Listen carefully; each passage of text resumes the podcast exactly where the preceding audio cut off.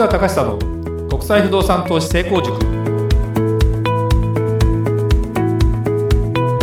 皆さんこんにちは。市川隆久の国際不動産投資成功塾ナビゲーターの吉川良子です。この番組は株式会社国際不動産エージェントがお届けしております。市川さんこんにちは。はいこんにちは。国際不動産エージェント代表の市川隆久です。さてはい。良子ちゃんはい。皆さん明けましておめでとうございます。明けましておめでとうございます。明けましておめでとうございます。パチパチパチパチパチパチえー、2020年ですね。そうですね。はい。初っ端の放送ということでえー、まあ今年は令和2年ですね、はい。はい、やっぱりねいろいろ世の中が変わっていく中で、えーまあ、また年の初めになると皆さん普通何を考えます？今年の抱負？抱負今年は何を頑張ろうと思ってますか涼子ちゃんは？何でも。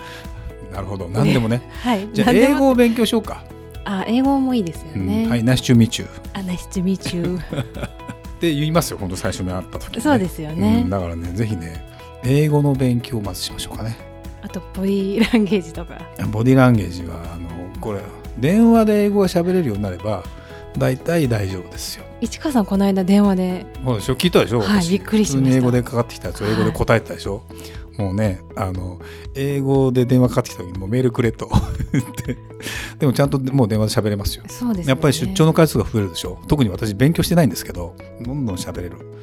うんね、もともとベラベラ喋れる人ではないんですけどでも喋れますよ、うん、全然。なんとかなる感じなんですかね。全然大丈夫全然大丈夫、うん、だっていまあ喋らないと出さないと入ってこない。喋ると聞き取れる。これが原則なんですよ。英会話って。聞いてるだけじゃやっぱダメ。喋っていくと出てくる。聞こえる。っていうことにつながるので最近ね僕ね海外行くことが多いでしょ。はい。でねこの間ねあの白馬に行ってきたんですね、うん。まあ、仕事でなんですけど。で白馬ってインバウンドで外国人がいっぱい来ててお店とか周りとかねメニューとか喫茶店入っても英語のメニューとかばっかりなんですよ。あそうなんですね。店員さんも英語ベラベラ喋れて周りが外国人の人しかいなくてこれがまたねあのいわゆる西洋人的な人が多いのであの英語バシバシなわけですよ。そうするとね落ち着くなん落ち着くの私。日本人がいない方が落ち着く。あ逆に落ち着くんですね。落ち着く。あのね慣れちゃった。日本人がへ下手にいいないとなんだろう。ひそひそ話日本語でもできるからかもしれないけど。非常にあのね環境って恐ろしいね。だからねまたね今年もですね、まあ、外国に行くことが私のああの今価値を高めてる。でも私やっぱりね今年はですねもっとん名前を売りたい。そうですね。なので、ポッドキャストだけじゃなくてね、ちょっとね、YouTuber になろうかなと思ってます。いいですね。ぜひですね、私の YouTube が始まったら、見てほしいねというふうに思うぐらいのことを思ってますんで、なるほどだから、いい投資家見つけてくださいね。そうです話は飛びまねしたけど、もし投資したいのであれば国際不動産エージェントにはい。はい吉川良子まで。あよろしくお願いいたします、はい。えー今日は市川さんに令和2年度税制改正大綱について海外不動産に対する個人所得税の中古建物の快速減価償却ができなくなることについてお話ししていただきたいと思います。うん？大丈夫？読んでて。これ、今、日本語通じた？はい。あのですね、これ、今年の第一発目の、あの、ポッドキャストにこのテーマをちょっと選んだのはね、あのやっぱり大きな、この海外不動産業界ってほとんどもうニッチな業界なんだけども、令和2年度の、え税制改正大綱っていうのが、実はあの与党からも発表されまして、で、えー海外不動産って、海外不動産を買うことで、えー減価償却をうまく使って自分の年収を下げましょうっていうことが随分まあここ何年も結構やってきてたというかですね。まあ前からやってはきてるんだけどもそのあたりが注目されてかなりアメリカの戸建ての不動産とか一戸建ての不動産をまあねえーが売れてるとか買ってる人もかなり増えて、まあ、節税商品的なものになってたと。でこれは、えーまあ、いわゆる税金を取る側からすると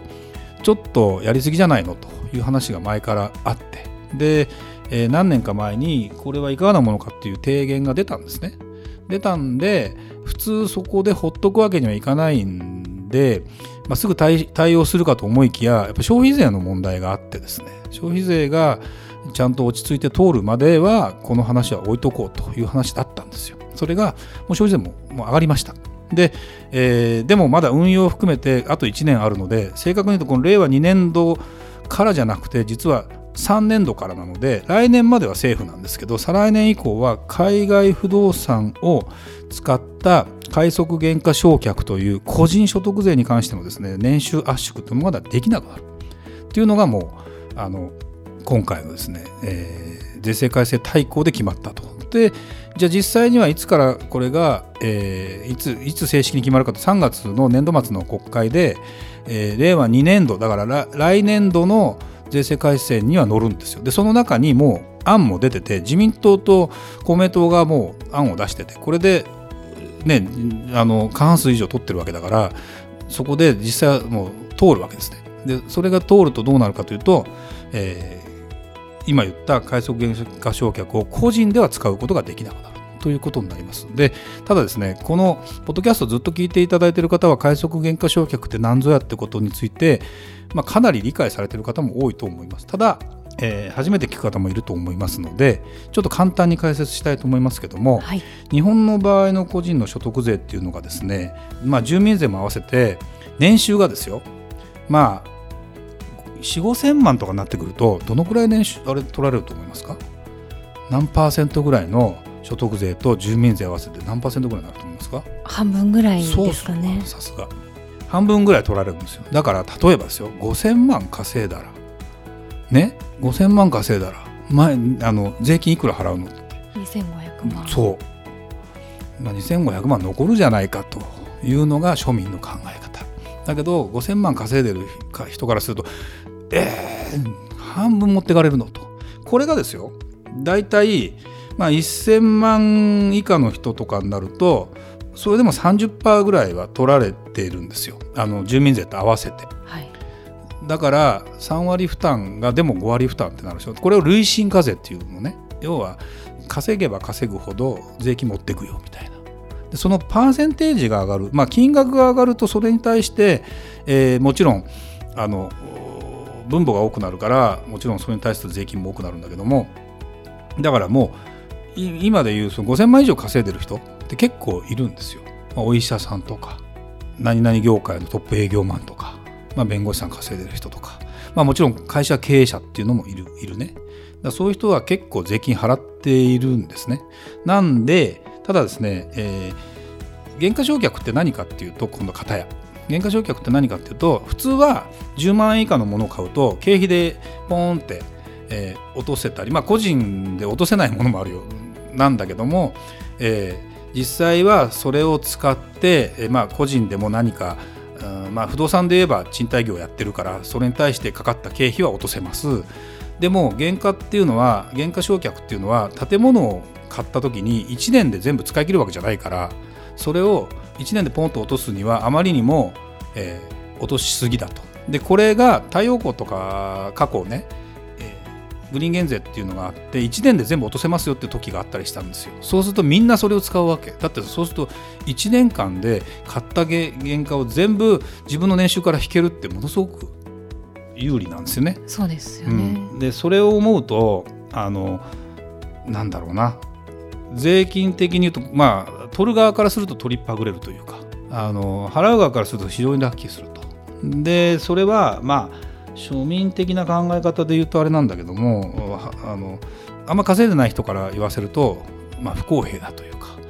でもそもそも稼いでる人から言わせるとそもそも多く払ってんじゃないかという話もあるのでそれは僕は法律さえ、まあ、ある意味税制がちゃんと法律で決まってる中で言うとそれは脱税ではなくて節税ですから。全然それ自体にあのなんていうのかな問題があるとは全然思ってないんだけどもこれ自体が、えー、できなくなると。で実はね今までってこの税制の改革のポイントは何かというと今まで買った人も原価償却ってまあ木造だったら一定の築年数を過ぎたものに関しては快速で原価償却ができます。快速っていうのは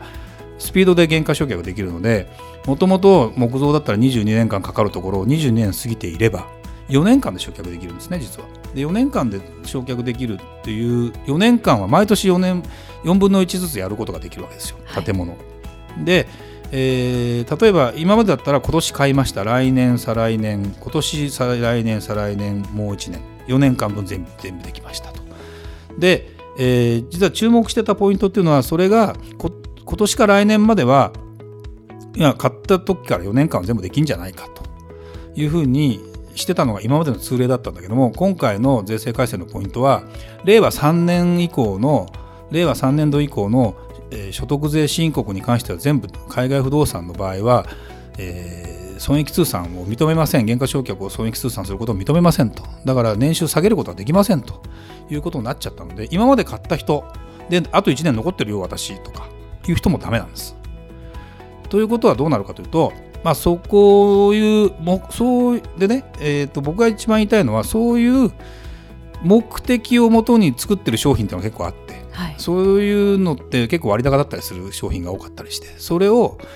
あのまあ気持ちよく買っちゃってる人もいる中でいうとそういう商品の値崩れを起こす可能性はあるねということとかもあるのでそのこの1年間来年1年間をどう過ごすかってことに関して言うと、まあ、今までやった人に関してもちろんこれ個人じゃなくて法人だったら別に適用されないので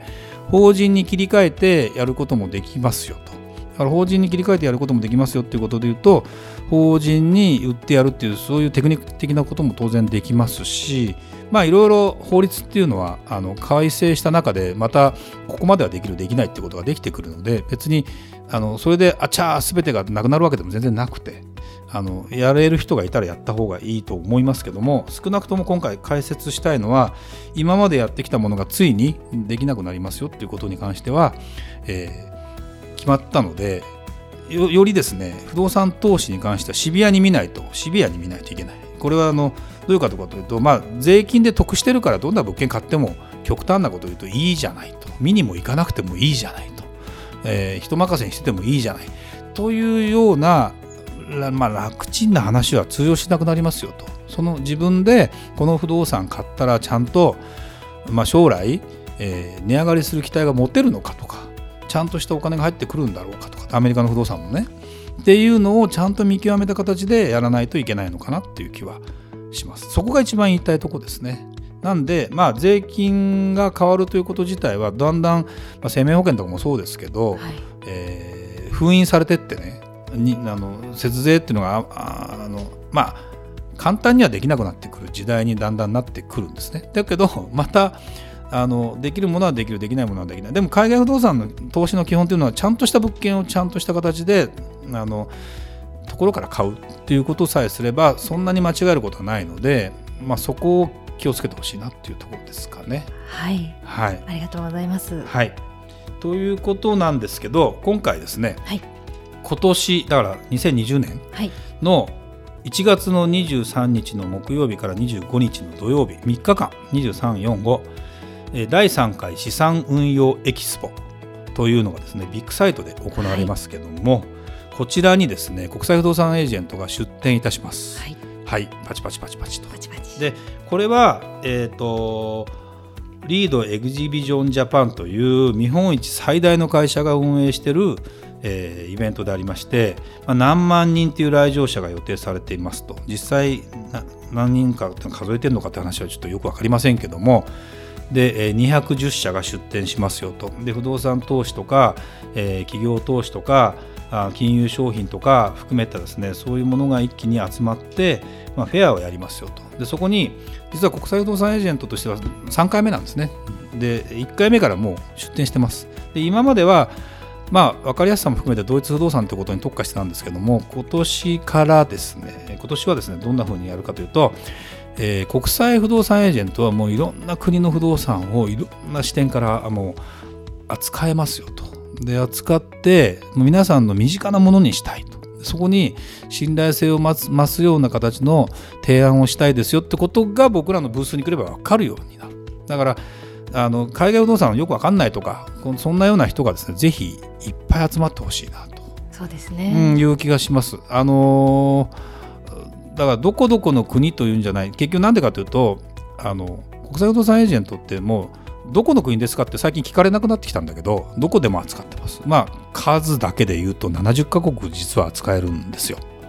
これが。はい。でそれをじゃあどんな形で僕らはあの考えて提案しているのかとかっていうようなことなんかをあのちゃんと見てもらえるような場にしたいなと思ってますのでぜひですねあの、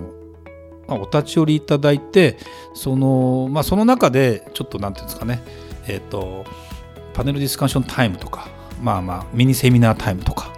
え動画を配信するとかまあ非常にあのうちの今あのホームページ見てもらうだけでもコンテンツは面白いんだけどもそこでですね来て楽しんでもらえるような企画がいっぱい目白押し。で外国の、えー不動産会社の人も若干協力していただいてですねいろんなあのお話ができるかなという気もしますのでぜひ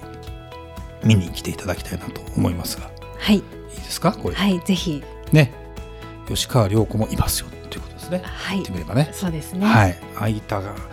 いい人は来てねと。すごいレアな方ですね。そういういやいやいやいや多分ですね整理券配ってあのカメラ小僧じゃないや。そうなったらいいね。そうですね、うんそそしたらもうポッドキャストもすごいってことですね。そうそうそうそうそうそう。ね。ぜひねはい。頑張りましょうね。はい、はい。ありがとうございました。それではまた次回お会いしましょう。ありがとうございました。ありがとうございました